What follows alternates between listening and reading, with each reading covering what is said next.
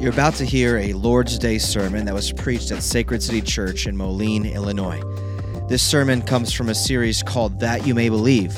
In the series, we take a long journey through the Gospel according to John to discover who Jesus is and why it matters. We hope you enjoy this audio.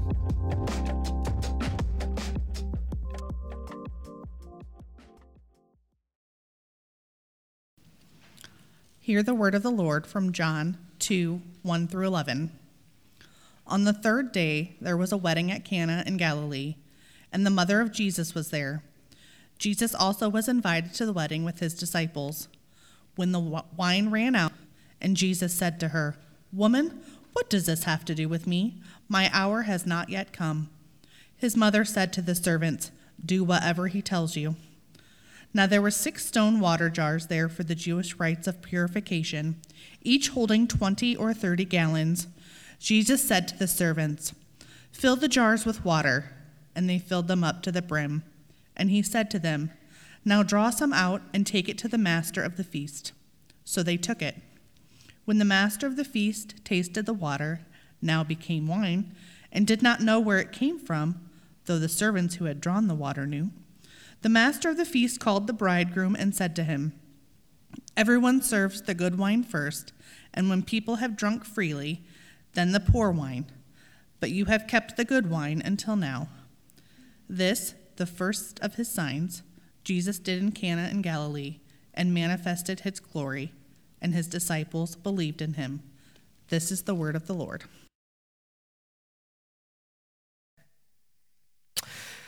Okay, well, um, if you're new to Sacred City, uh, you've joined us at a perfect time. We just recently started a new sermon series uh, through the Gospel of John, which uh, is becoming one of my favorite Gospels. It's hard to pick and choose your favorite books of the Bible, but I've really, really enjoyed the book of John so far, and we're only a chapter into it.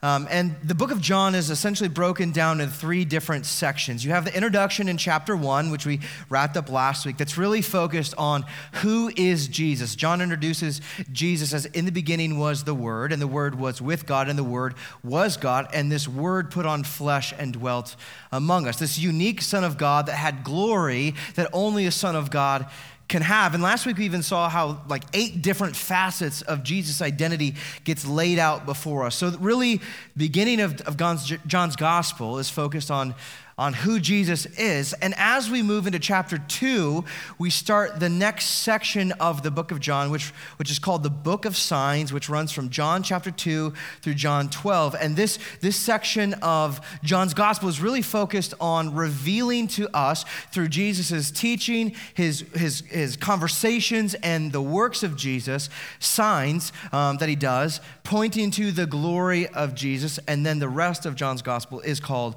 the Book of Glory, which is, is a, a total revelation of the glory of God in Christ. And so, as we begin John chapter 2 today, uh, we just realize that the focus shifts to what Jesus does as he begins revealing, to his, revealing his glory to his people. He's like kind of laying out breadcrumbs through his ministry. And we see this very first act of, of revealing his glory. It's summarized in verse 11, which is read this morning here. It says, This, the first of his signs, Jesus did at Cana in Galilee and manifested his glory. And what happened? It says, and his disciples believed in him. So Jesus reveals his glory. He, he shows who he is. He demonstrates, and those who see now believe. Now, one way Jesus manifests his glory through these 10 chapters that we'll be diving into. Um, and to manifest glory means to make obvious, right? To, to, like, if there were a veil that were concealing it, just for a momentary lift, and that glory becomes undeniably plain before people. One of the ways that Jesus manifests his glory is through his miracles, or John calls them signs. Now, what's interesting is that in John's gospel, there are only eight miracles that are chronicled here. And um, comparatively to the other gospels, Matthew, Mark, and Luke, they have way more. There, there's way more miraculous things that happen, and they document and they tell about all of this stuff. But John limits his scope to eight, and six of those eight are unique to his gospel alone, meaning you won't find them in the other three gospels. Now, John has some strategy here. He, he's, he's doing something intentional by limiting himself. And, and actually, John does say at the end of his gospel that Jesus did far more miracles. In fact, Jesus did so many miracles that if you were to try to chronicle them and, and compile them all into a book, it would fill the world, right? So it's not that John didn't see miracles. He saw lots of them, but he limited them to these eight and six unique miracles. Now, when we talk about mo- uh, miracles, a lot of modern people bristle at the idea of the miraculous, the idea of the supernatural, things that happen outside of, of the typical expected norms of life and, and the rules that God has imposed on us. So they see the miraculous, they see how these things operate outside of the box, and they sort of push away. There's now a great example of this is uh, Thomas Jefferson. Thomas Jefferson um, basically built his own Bible um, where he snipped out all of the miraculous parts because he, he dismissed them. It was unscientific, it wasn't plausible. He, he sniffed out all of the supernatural, miraculous things and snipped out the things that he didn't like about Jesus till he boiled it down. All he had left was the morals of Jesus and the person of Jesus. And that's kind of what happens with modern people today. We like Jesus, we like his teaching, we like his miracle or his, his, his, what he has to say to us, but this miracle stuff doesn't quite fit within our framework of understanding. And so people push. It's not plausible. It seems like fake news. Maybe the people that are writing this down are misled. They're really gullible. Like it's like just thinking of Jesus as like a, a first century David Blaine or something. Everybody, it's magic or it's some sort of trickery, but nobody can actually pinpoint. But but in reality, it, it truly is the miraculous. And what I want to share this morning, or, or, at least point you to initially here, is uh, to be a Christian, we have to embrace the miraculous. To, to um, belief in the miraculous is not a, an auxiliary piece of Christian life.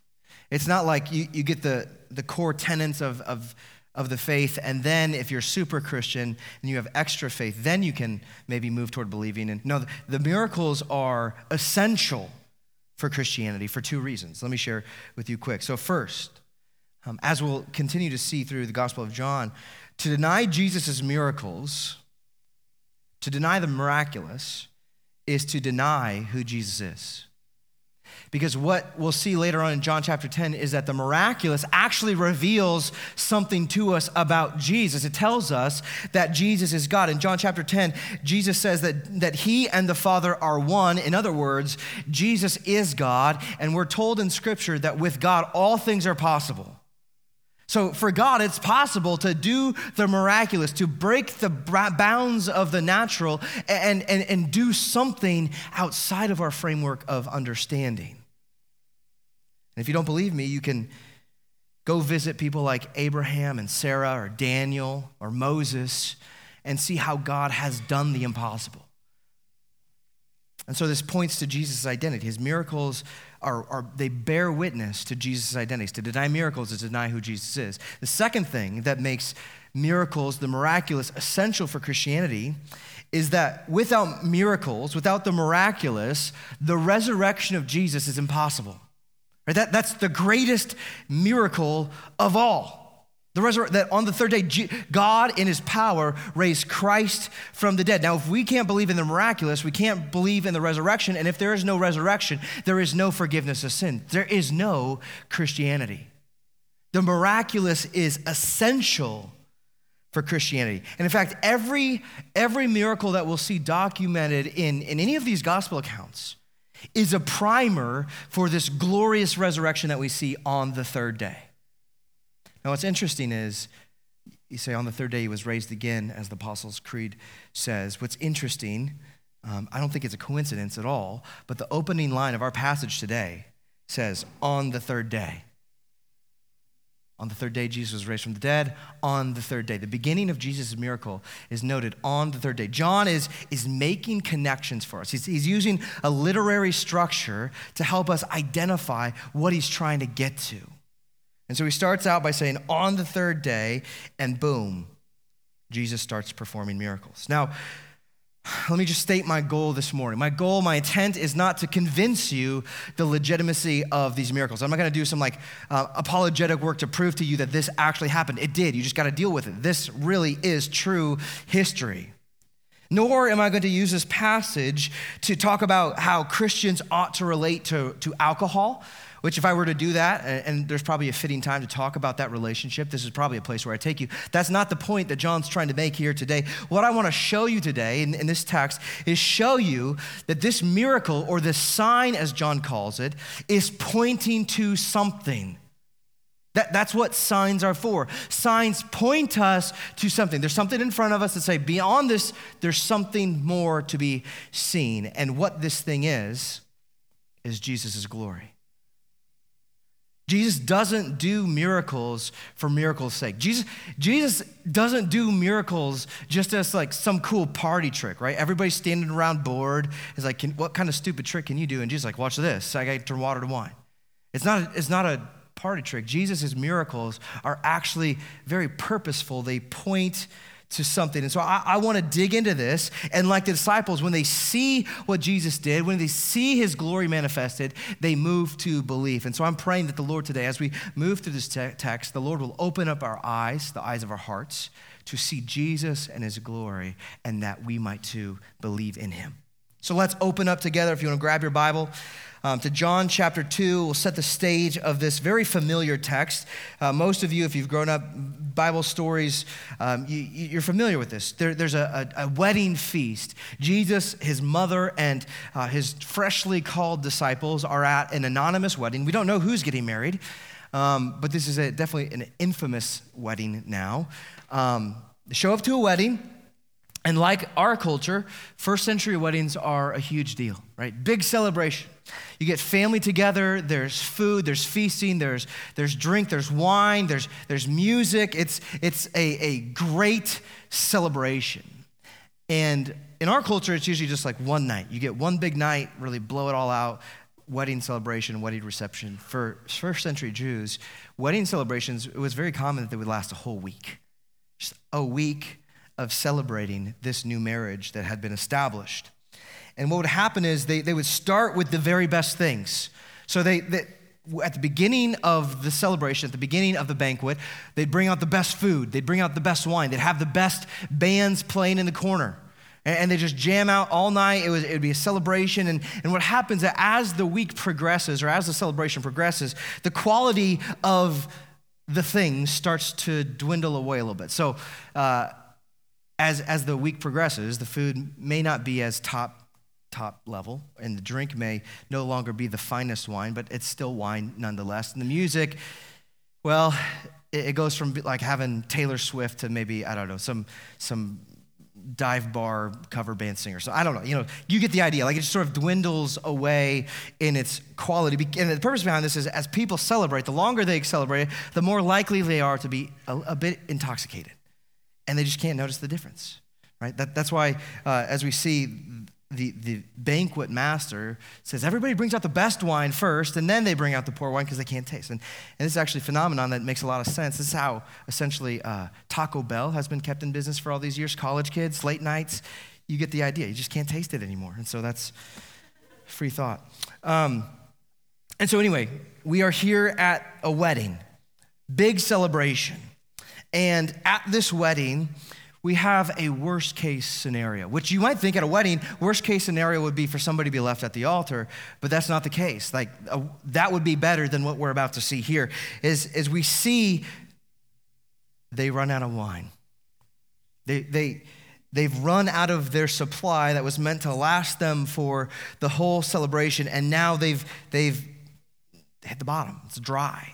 Now, you've, you've probably been at a wedding before where maybe um, the celebration starts off like they, they, tap a couple cakes, it's on the bride and the groom, and, and, that gets burned through pretty quickly, and then it opens up to a cash bar. And, and that scenario, right, you're not really running out of it, but, but the idea of what the hosts provide runs out, and then it's kind of a bummer to now it's a cash bar, and, you know, I, I think there's some wisdom behind that. But to us, that's a, an inconvenient bummer, right? That scenario, to run out of, of wine or drink would be an inconvenient bummer. Not really that big of a deal, per se.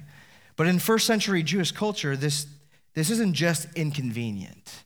To run out of wine was downright embarrassing. and actually, uh, embarrassing, the word doesn't do it justice. It, it goes even deeper than that. Um, to run out of wine at a celebration like this would be deeply shameful and humiliating for the bride and the groom. And, and specifically for the groom. Now, in, our culture, typically it's the bride's family that pays for most of of the celebrations, which makes me glad that I have four boys and not four girls, partially, so selfish there. Um, but, but in Jewish culture, it would be the groom who is responsible for financing this celebration. And so he, he's responsible financially for providing everything, all of the celebration. And if, and if they run out of whatever, whether it be food or wine or whatever it might be, it's a poor reflection on him. It's his shame, it's his embarrassment, it's his humiliation. And, and the idea behind this is that if he can't fund a party, if he can't pay for people to eat and drink and be merry, how will he ever provide for his wife and his family? Now, this not only carries shame and humiliation, but even worse, it opens him up to a lawsuit. In the first century, it was there's, there's evidence that if, if a groom didn't provide enough for the banquet of his wedding, that his in-laws were able to pursue legal action. They were able to sue. Now, you want to talk about contentious start to an in law relationship, right? You get married, and right away you're dealing with a lawsuit from your bride's parents. It makes things a little uncomfortable. But, but it's that serious of a thing that if you run out of, of wine. Now, Mary, Jesus' mother, sees that the wine's run dry. And, and, she has compassion for the couple, and she lets Jesus know in verses three through five. She says, uh, When the wine ran out, the mother of Jesus said to him, They have no wine. And Jesus said to her, Woman, what does that have to do with me? My hour has not yet come. His mother said to the servants, Do whatever he tells you. Now, based Based on Jesus' response to his mother, it seems like Mary has some sort of expectation of Jesus. She lets him know because she thinks he can do something about this. Now, growing up with Jesus, who knows? Who knows the things, the miracles, the, the, the supernatural effect that Jesus had in his place? We don't, we don't have any account of that in the Gospels, but, but there's something that Mary knows about Jesus that causes her to expect that Jesus can do something. And so she applies her motherly pressure. She doesn't ask him to do something, but she applies her motherly pressure to Jesus. Now, moms, you know exactly what I'm talking about. You know. You know how to apply that mother and, and kids, if you're aware, you, you know, you know moms have the ability to apply this motherly pressure to get what they want from you. And when we read this, the, Jesus' response for some might seem off putting. And, and they wrongly label this as a disrespectful response. Because what happens when Jesus responds, people often read this and overlay a rebellious attitude in it, where Jesus says, when she says, hey, um, they have no wine. And Jesus says to her, Woman, what's that got to do with me? Right? You read that into it and you think that Jesus has this, this angsty attitude towards his mom. But really, the, the response that Jesus has to his mom um, would be a, a, to, to address her as woman um, is a cordial, respectful, first century appropriate response, um, especially as an adult man to his, his mother. Now, we have to see this here. Jesus, in this response, um, he did not dishonor his mom. If Jesus, if this was a dishonoring response to his mother, Jesus would not be able to pay for your sins because he'd be breaking the fifth commandment to honor your father and your mother. And so we have to just right away see Jesus, this is not an angsty Jesus who's lashing out at his mom. This is a an honoring, a respectful Jesus speaking adult to adult. Now, this interaction, this is not the main point of this text, but I, I, think it's worth highlighting because we have a lot of, of mothers of future men here in this church, in this room. Um, and so it's worth highlighting that this is this interaction demonstrates a transition that every mother and son must go through at some point. What happens as, as a son is brought up in his parents' household, um, his two greatest influences are his father and his mother. And oftentimes, um, the mom is the one who's the most present, especially in our culture where mom's at home with kids and, and dad's off to work. And so, um, mom and dad together are a, a, a team, but there's this unique relationship between mother and son based on the fact that she's, she's raising him up. And after years of being under a mother's authority, right, as we're commanded for, for children to obey your parents, for it to go well with you, as Ephesians 5 and 6 uh, tell us, 5, 6 tells us. Um, and that's something that we as parents ought to instruct our children in, to obey parents. God has given parents authority to instruct in obedience. But after years of being under a mother's authority as a boy into adolescence, there comes a time in a young man's life in order to become a man where he has to respectfully push away. There, there's a transition in life where he goes from being under the authority of his mother to being under the authority of God and becoming his own authority to his own household. This transition, we don't, we don't talk about this often. Now, if, if he doesn't make this transition of, of respectfully pushing away from his mother's authority, he, he cannot keep the, man, the command that God makes that, that a, a man shall leave his father and mother, to, to leave and then to cleave to his wife. So, this is something that scripture attests to. In order to become a man, he has to respectfully push away. Now, in this respectful push away, in this, in this relocation of authority, of, of whose authority are you under, no longer under mom and dad's authority, but under God's authority directly in your own household, he still is charged with the fifth commandment to honor your mother and father. Now, in this season of life and adulthood, to honor your parents does not necessarily mean to obey your parents any longer, but it does mean to show regard and respect for them. And this is what we see Jesus doing here. Jesus, after hearing Mary's request, could have said, Yeah, you're right, mom, I'll jump right to it.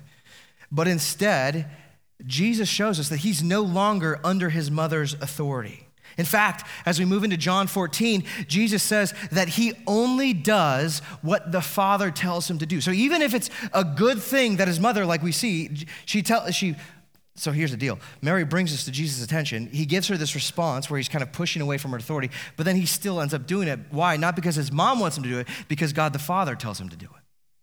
This is what we see in this episode. It's not the mother's pressure that causes Jesus to take action, it's the compassion and instruction from his Father that leads him into this, this endeavor. And so Jesus says to his mother, as, as he steps out from her authority and under God the Father's authority, he says to her, My hour has not yet come. Now, before I move on to that, um, mothers, fathers, knowing that that transition point comes at some point in life means that we have only a limited amount of time to instill wisdom and virtue and character into our children, that when they step outside of our authority, they will carry on in the faith right? That, that they will not be an authority unto themselves, but they will see the goodness and the beauty and the flourishing that comes when we place our life under God's authority. And sidebar. Jesus says, My hour has not yet come. Now, this, this term, the hour, this is a significant thing, and it really points to, to two different um, moments in history. First, the first thing that comes to mind is the hour of Jesus' death right? That dark hour, the sun's eclipse, where everything goes dark, Jesus is the Son of God is murdered on a cross. But then there's another reference where the hour speaks to the glorification of Jesus where all of, all of the things that Jesus' life, death, and resurrection were moving towards become manifest, and, and the kingdom, the, the glory is consummated. And so you have these two references the term the hour referring to the death and the glorification of Jesus. But we have to realize that glorification, the hour of glorification of Jesus, can only come if the hour of his death comes before it. And as Christians, we remember this hour of Jesus where his body was broken, his blood was shed, and we remember it with bread and with wine. So Jesus is referring to my hour. It's not yet come. And, and instead of Mary giving this emotional react, like, don't you know that I carried you around for nine months in my belly and I, you know, every diaper I changed it. And she doesn't have that kind of emotional response to Jesus. She, she knows what's going on and she relinquishes her maternal authority in verse 5. She says, she says to the servants, Do whatever he tells you.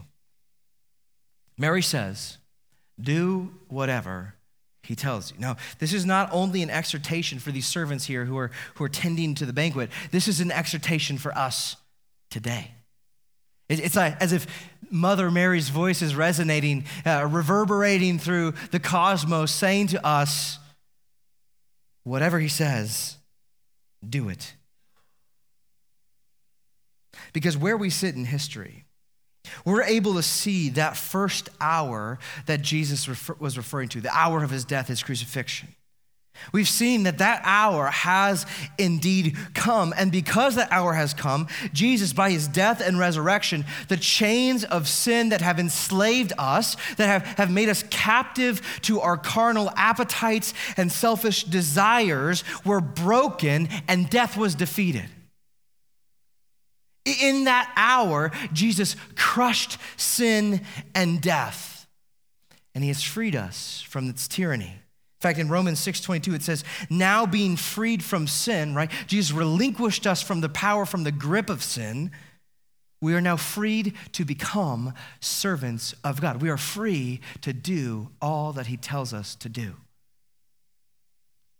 Now, this means that we surrender to Jesus as Lord. That's, that's what the posture of, of a servant of God is to surrender to Jesus as Lord and to obey him in every area of life because Jesus gave his life for ours.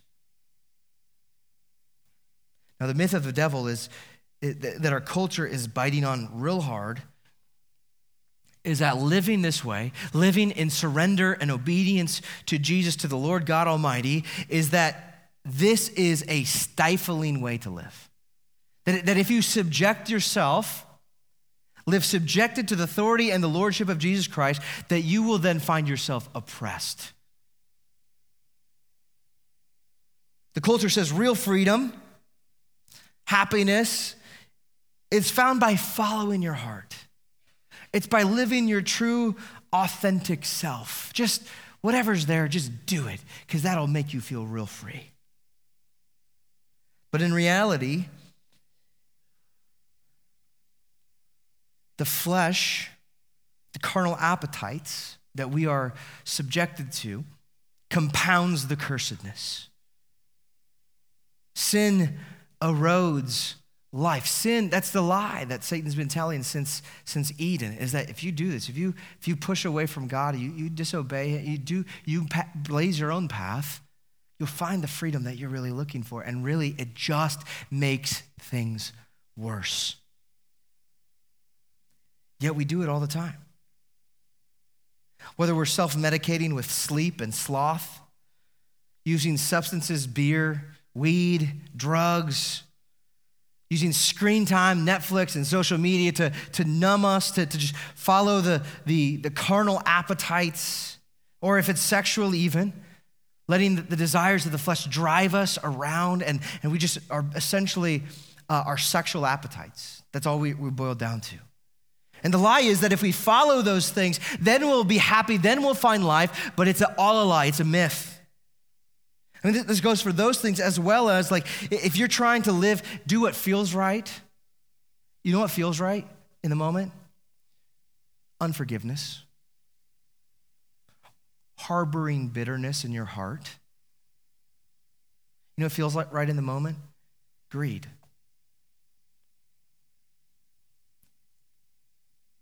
These are all things that our culture promotes under the influence of, of the spiritual powers of darkness these are things that, that our, our culture is gravitating towards because they think that this is where life is.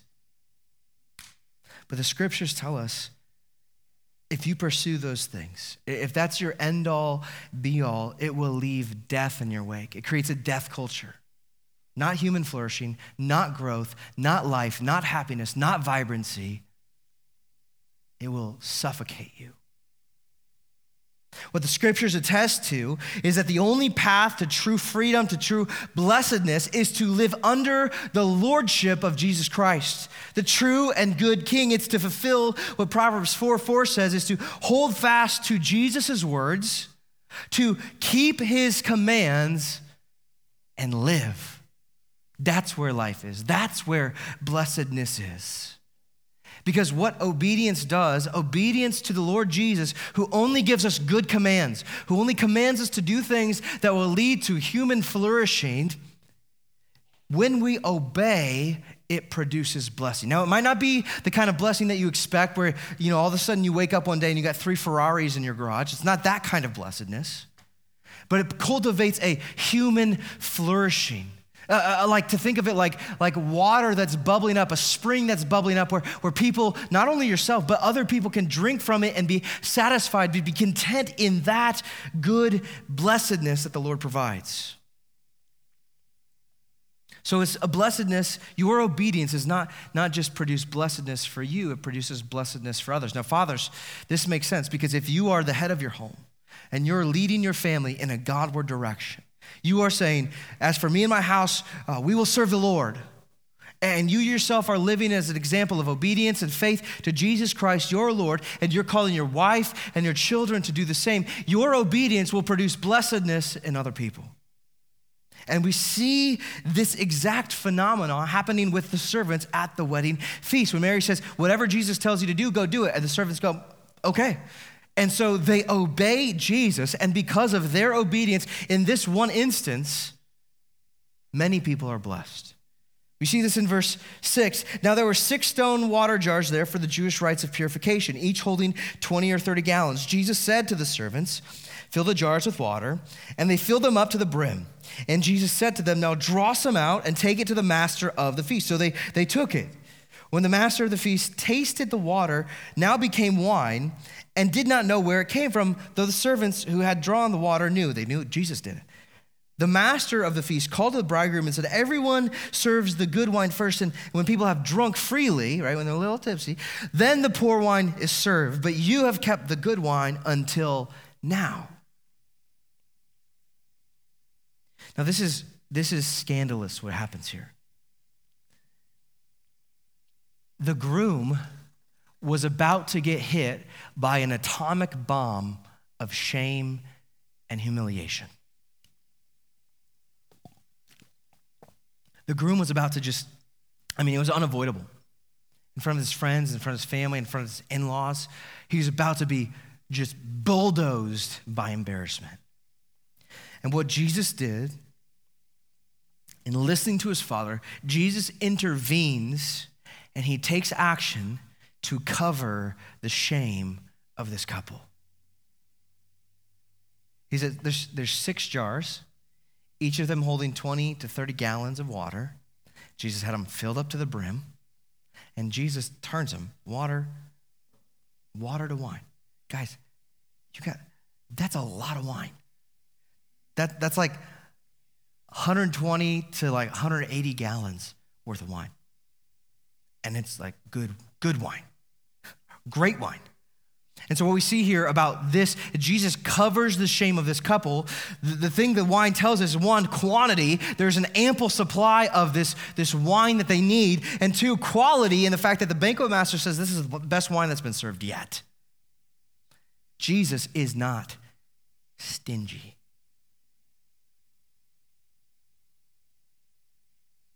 Now, oftentimes we see this quality and quantity. It's, it's not a surprise. It's like, wow, yeah, absolutely. Uh, in fact, even if you go back to John chapter 1, from his fullness, from the fullness from God, he's poured out grace upon grace, right? It makes sense that Jesus, who's full of the fullness, filled with the fullness, is pouring out grace upon grace, massive amounts of, of both quality and quantity.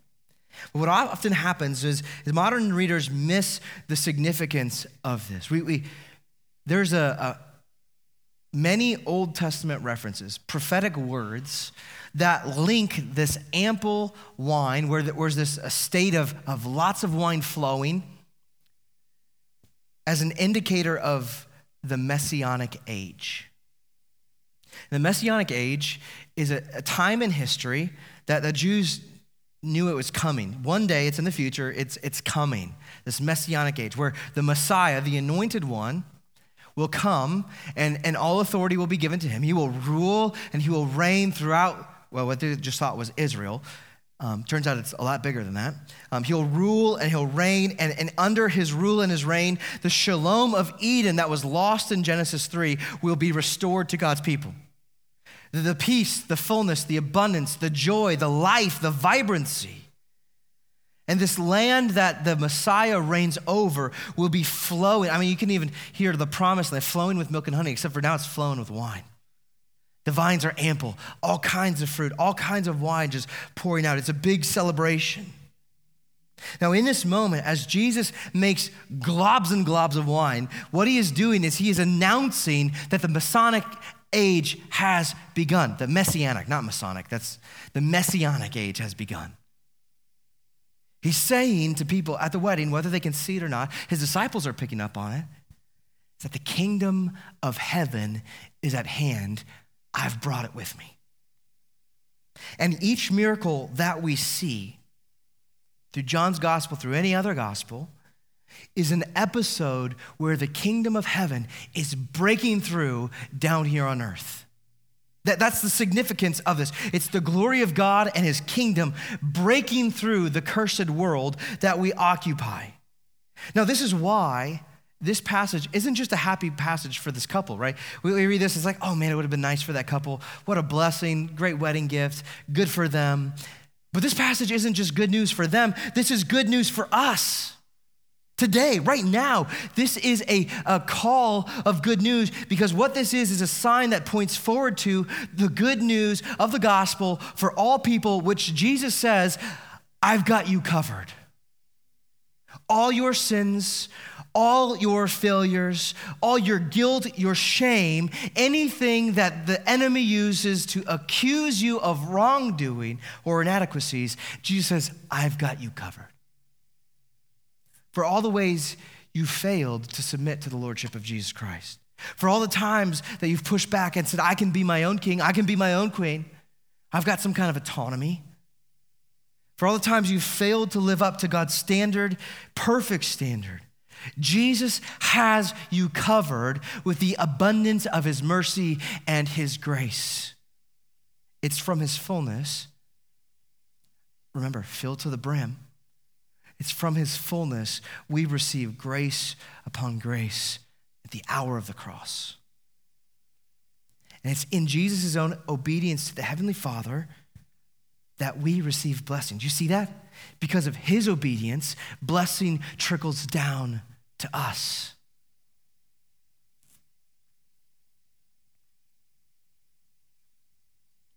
This is the power of God's grace that's presented to us in the person and work of Jesus. This, this good news of great joy for all people transforms us. When, when God moves, when grace meets us, it doesn't leave us in the same place. God's grace is meant to transform you. See, just, just like Jesus turned water into wine, when we receive the grace of God, it changes us from death to life. Like that. And as we live in the life that Christ affords us, we're being transformed and sanctified. Now, it's interesting. I wish I had more time to dig into this. But the water jars that were there were used for purification rites. Right? The Jewish practice of washing and being clean, um, it was just a tradition that they had as Jewish people where you just, wherever you go, you kind of wash yourself up, especially for nice, nice things. This idea, Jesus connects the ample grace, the fact that he's got you covered, to this idea of purification, that the water of purification becomes wine.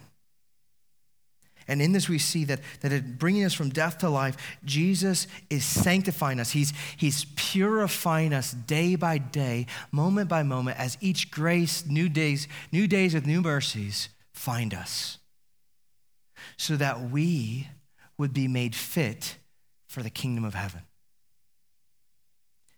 Listen, without the purification of Christ's blood applied to your life, you would hate heaven.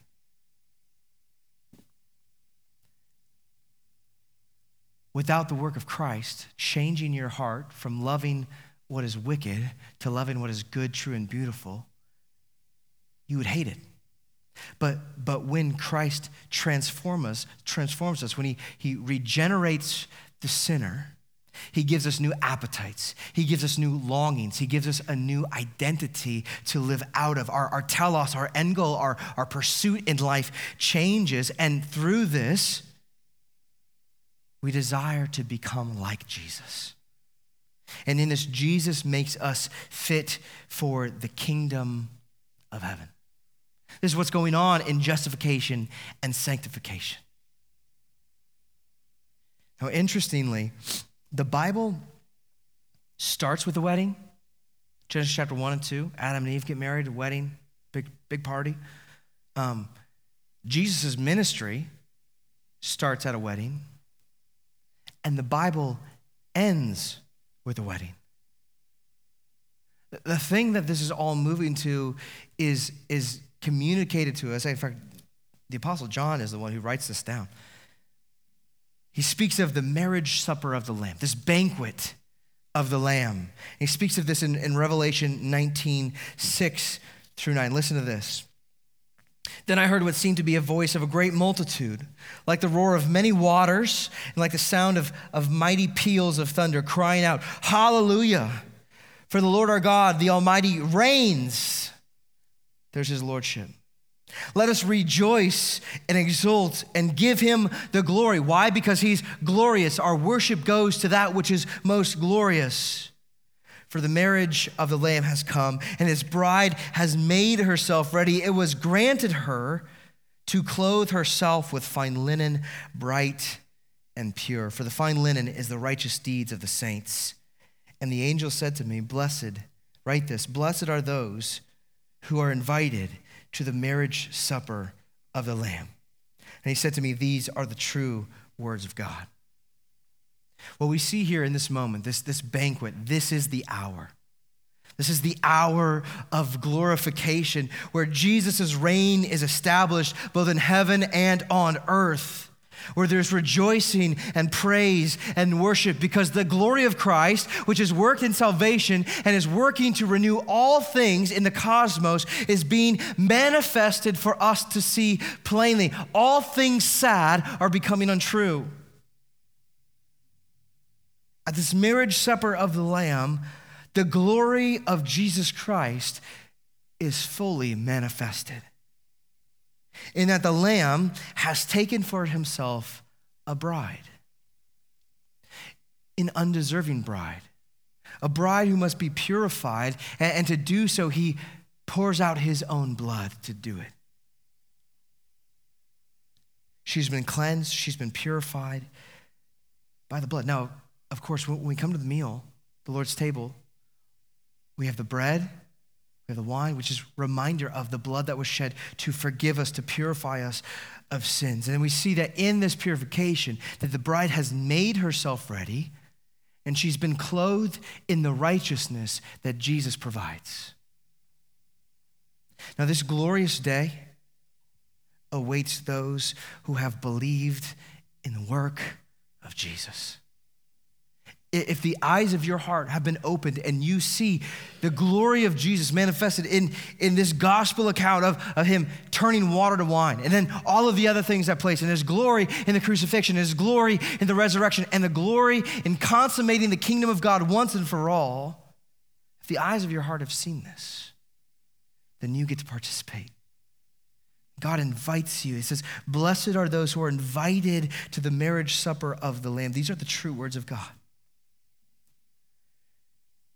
And so that's what this is pointing forward to. The sign, this miracle, is pointing forward to the marriage supper of the Lamb. And until that day comes, until we are seated with Christ at the banquet table, the bride of Christ, adorned in glory that Christ has afforded her, every week we gather to have a mini meal in, pre- in preparation for that grand banquet. Every week the church comes together to share in the body, the bread of Christ, and the blood, the wine. And this, this meal is meant to point us in three different directions. One, it points us back to the hour of Christ's crucifixion, where his body was broken and his blood was shed to atone for sin, to, to provide purification for sin. This meal points forward to the marriage supper of the Lamb, and this meal meets us right where we're at today. so that we can live faithfully in a world that is hostile to God, in a world that wants to reject the lordship of Jesus Christ, where we can say, We will serve you. Whatever you say, we will do. And the Spirit of God works in us to produce gospel obedience. This is what we are participating in when we come to the table.